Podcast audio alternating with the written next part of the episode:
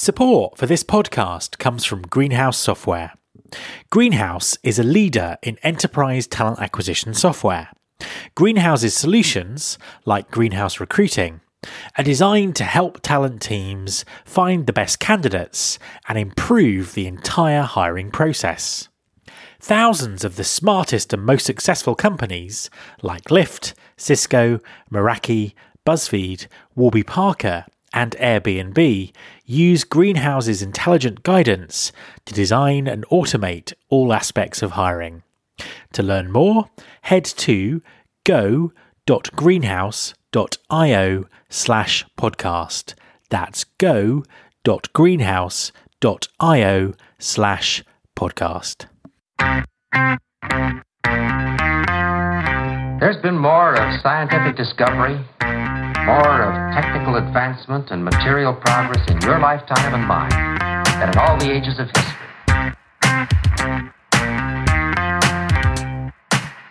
Hi everyone, this is Matt Alder. Welcome to episode 181 of the Recruiting Future podcast.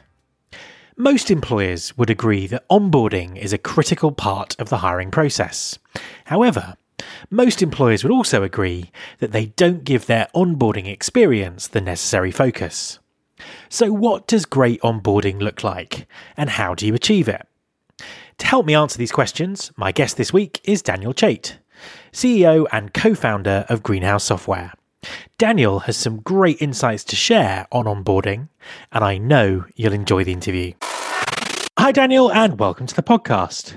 Thanks. Great to be here. Looking forward to it. Absolute pleasure to have you on the show. Could you just introduce yourself and tell everyone what you do? Yes, absolutely. I'm Daniel Chait, uh, co founder and CEO here at Greenhouse Software. Uh, Greenhouse, a company that makes software that helps everyone uh, become great at hiring. Fantastic. So, uh, we're actually going to be talking about onboarding today. Really, is sort of a part of the talent acquisition process that, that that probably deserves a lot more focus than it than, than it than it gets. How important is onboarding? Firstly, as part of the hiring process, but also, I suppose, more broadly in terms of uh, its overall business impact? It's a great question. I mean, if you think about it first as part of the hiring process, you know, it's the obviously it comes at the end of the hiring process, um, but it's really the first opportunity that you have once the person has accepted their offer to start to really accelerate their impact and their value and their connection within the organization. And so it's incredibly important um, because uh, you know most hi- most new hires, if they're going to work out or not, you know very quickly, as do they.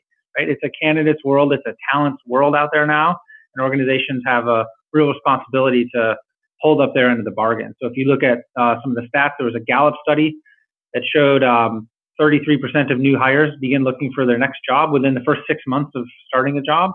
Uh, and if you look at the likelihood to stay long term, uh, something like 69% in one study I saw are more likely to stay with a company for three years or longer if they experience great onboarding. So right off the bat, you can see that it's not enough just to accept the candidate's um, you know offer letter and then hope that they show up and, and, and become a great employee. You have to take an active role in that process from that day until they until they really are a, a full on part of your of your of your business. Uh, and so that's like where it fits in with the overall hiring process. And I think if you think about the business impact of that, uh, it's pretty dramatic.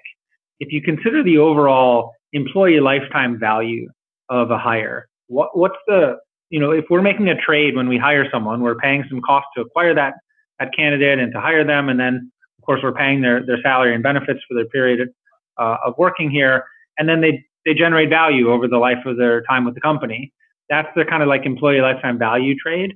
Well, the longer they stay and the faster they come productive, it has huge impact uh, in dollars and cents on, on, on your business. If you need to replace that employee every year or every 18 months versus if they're able to stay for three or four or five years, and if they get to productivity within the first uh, month or two or three months versus taking six or 12 months to become productive, those numbers drive hundreds of thousands of dollars per employee of value. And so it's an area where companies really are wise to invest more because they get a lot out of it, um, as well as, of course, the employees getting getting things out of it as well. So, I mean, its importance is uh, pretty pretty clear there from the statistics that you're you're quoting.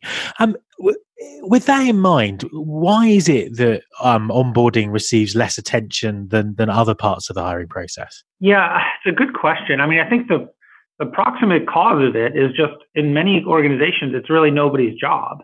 You know, most organizations, once they get to a certain size, they'll have a head of HR overall. They'll have a head of recruiting. They may have heads of other areas like comp and benefits or uh, operations. But it's often nobody's direct job to oversee onboarding. And so then you have to ask, well, why is that? And there's a couple of reasons. One, kind of the obvious thing is like, although it's so important, as we just talked about, it has all this impact on the employee and on the, um, the business. Um, it's actually not technically required to do onboarding. I mean, you sort of you have to hire the person. you know, there's no getting around, you know, sending them an offer letter and getting them signed up. And you kind of have to like do the stuff after onboarding, like pay the person. But onboarding isn't technically required, and so organizations aren't always forced into doing it. And then secondly, is great onboarding is very holistic, and so it's not just an HR responsibility, but it's as much and often more a business priority and a business responsibility. So if you think about how you would onboard, onboard, let's say, a sales rep, um, you know, the HR team certainly has a role to play, as does the IT department and, and finance and everyone else. But the sales team has a huge role to play. I mean, the knowledge of how to do a great job selling, the knowledge of how to deliver like our sales pitch and how to work with our uh, sales software systems and do the things on your team you need to do, all that sort of context that really comes from the department that you're joining or the team that you're joining. It doesn't really come from HR. And so because it's not technically required and all, you know, to, to, to move the process forward, um, therefore it's kind of no one's job. And also because it's such a holistic endeavor, you know, when it, when, you know, it, it has no one owner. And when something has no one owner, um, you know, then it doesn't it doesn't end up getting done in, in many organizations. So even though it's so key and so important, you know, traditionally like only the paperwork and like getting you your computer and signing up for taxes, like the stuff that really does have to happen, gets done, and the rest of it gets a lot of uh, you know overlooked often. Absolutely. I mean uh, that that makes that makes perfect sense, and I, I couldn't agree with you more. The, it always seems to be the focus on the on the actual uh, mechanics of the um, of the, of the process of um, someone becoming becoming an employee.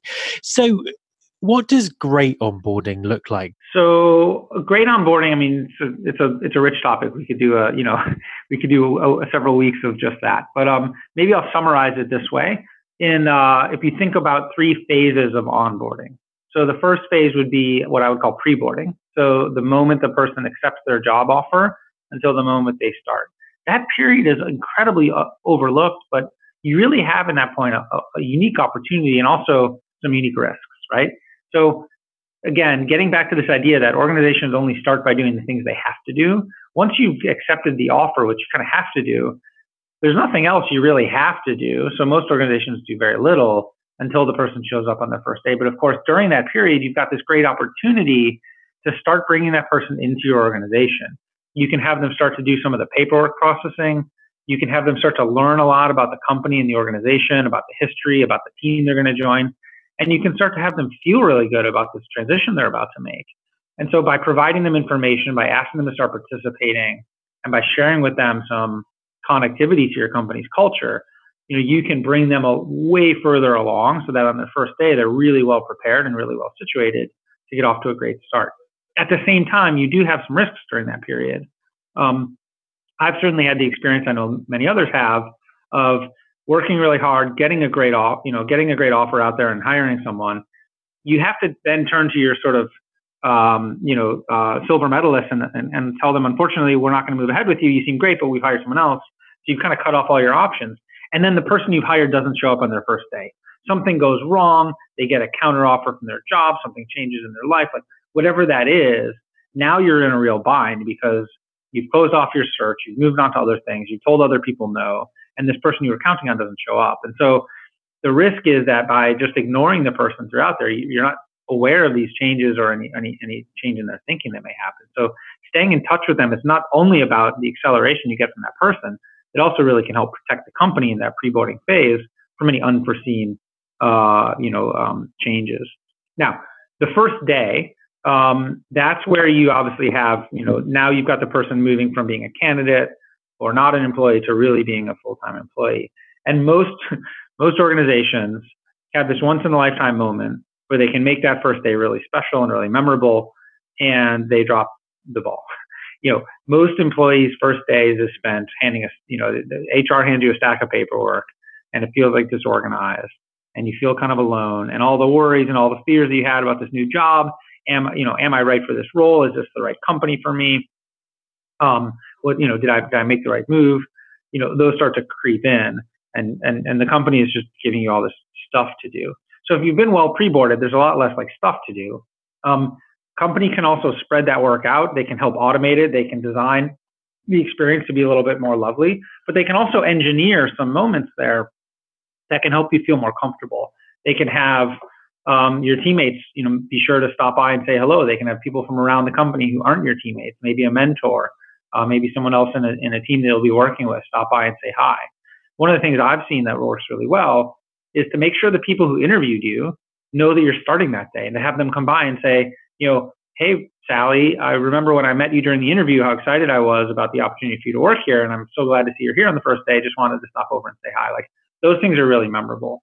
And then you've got kind of the, the post onboarding phase where you're moving from being a brand new hire into a fully fledged employee, a welcome kind of leader within the organization and part of the culture. And that can take some time.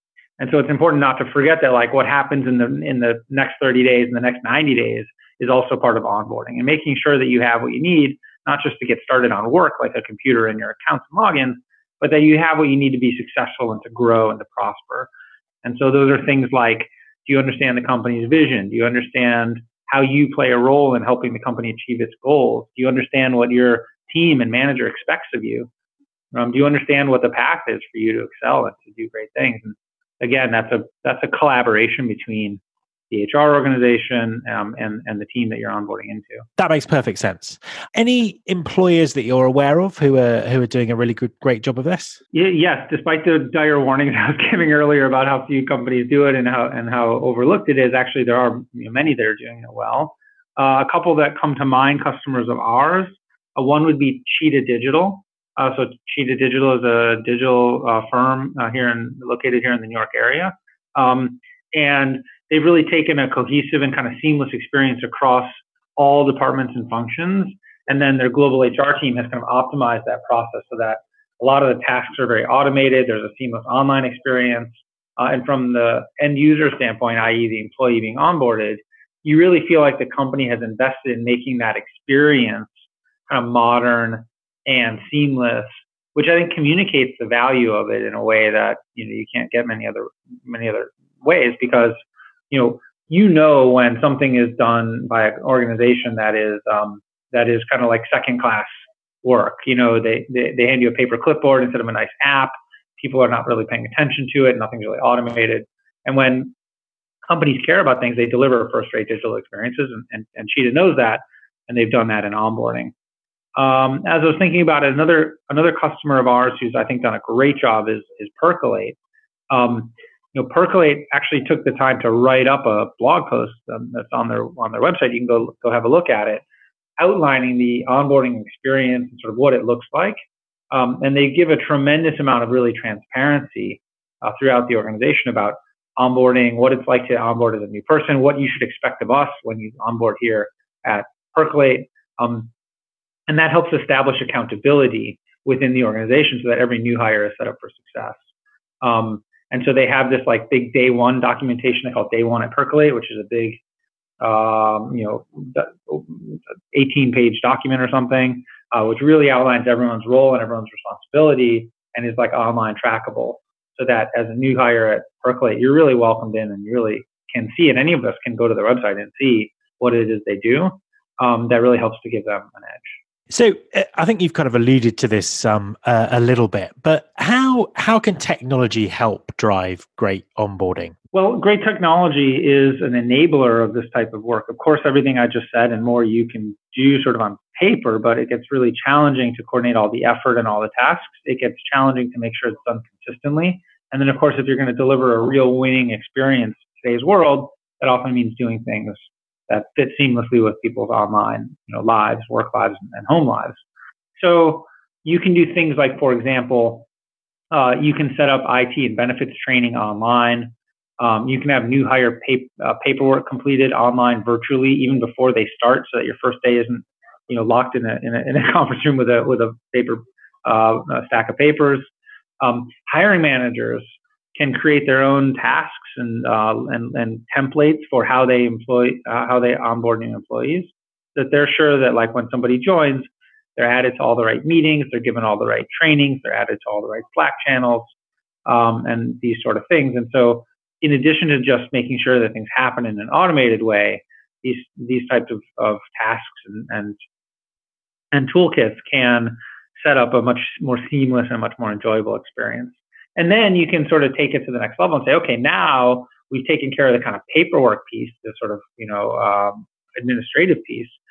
How do we give someone a, a great experience and how do we connect them to our culture? And so what you see great organizations doing with technology is they'll create lots of rich content. They'll create videos. They'll create company timelines. They'll create recordings of key moments like big all hands meetings or staff meetings. Um, the uh, you know good presentations that may have been done you know so that way when i show up at an organization everyone else who's already been there before me has seen those things live. I'm not at a disadvantage but i can kind of go through those same rich experiences and get to know the organization get to know the people and the culture. Um, and then i think the last thing to pull it all together is most organizations as much as we can talk about all these things they don't actually have a great way to know if it's really happening. And so the, the lack of data around what's happening in onboarding around your organization is a real blind spot in many companies. And so the last thing that you can do with great technology is that you can start to collect data around onboarding across the organization so that you can see, for example, the answers to important questions like how long does it take us to onboard a new salesperson? Or which of my organizations or which of my teams within my organization are doing a better or worse job of onboarding new employees? When you have those data, that really allows you to start to target improvements and understand what's working um, and really communicate the value of, of doing onboarding consistently, which just doesn't happen in most organizations, as I mentioned. So, final question: What does the the future look like? What would you expect to see happening in onboarding in the next two to five years? Yeah, I mean, I think uh, you know one thing that we're going to see is just it's going to become a much more first class part of the organization. As I mentioned earlier, you know, historically you had recruiting and then you had HR and, and kind of onboarding fell into this gap. Um, but I think the pressure on uh, employers to uh, not only acquire and, and, and compete for talent, but to keep that talent productive and engaged and happy is, is just getting higher and higher. And so it's no longer optional, I would say, for companies to excel in this area just because the costs are too great to miss out on and, and, the, and, and, the, and the benefits of doing great onboarding are too high. And so I think we're starting to see this already is onboarding taking on its own kind of centralized first class role within HR and that the rest of the organization, that the business units are taking on their own responsibilities to make sure that new hires are onboarded consistently and systematically. And then the second is just going to be the, the continued role in technology in that in that evolution. I mean, I think, you know, just like everywhere else we're seeing, whether it's in learning, whether it's in pay, and of course whether it's in recruiting, You'll see the same in onboarding, where the, the, the technology stack is getting more robust. Uh, employees and employers are getting more sophisticated and more modern tools that just mirror the kind of modern experiences that we all have come to expect in our own lives. When we have powerful touchscreen supercomputers in the palm of our hand, and uh, you know, um, little lamps that I can talk to and turn on the lights and play music, and you know, cars are starting to drive themselves, and so people just have a higher and higher expectation that technology can, can play a role here. And so people have much more uh, nuanced and sophisticated and modern tools to help them keep doing these things better and better. Daniel, thank you very much for talking to me. Absolutely. It was a pleasure. My thanks to Daniel Chait. Before you go, I just wanted to let you know about a couple of events I'm going to be at over the next few months. Firstly, I'm going to be speaking and podcasting from TA Tech Europe, which takes place in Lisbon, Portugal, in early May. I'd highly recommend TA Tech to anyone who's interested in innovation in recruiting technology, and you can buy tickets to their events in North America and Europe by going to www.tatech.org/events. Secondly, I'll be recording a live episode of the podcast at Recfest in London in July. I'm going to be joined by Ben Gledhill from Yodel, Andrew Sohn from Accenture, and Megan Butler from Cognition X. And we're going to do a deep dive into the topic of recruiting automation. You can buy tickets to Recfest at www.recfest.co.uk. Finally, if you're an event organizer and you're interested in having the Recruiting Future podcast at your event, then please email me on matt at metashift.co.uk. You can subscribe to this podcast in Apple Podcasts or via your podcasting app of choice. The show also has its own dedicated app, which you can find by searching for Recruiting Future in your App Store. If you're a Spotify user, you can also find the show there. You can find all the past episodes at www.rfpodcast.com. On that site, you can subscribe to the mailing list and find out more about working with me. Thanks very much for listening. I'll be back next week, and I hope you'll join me. This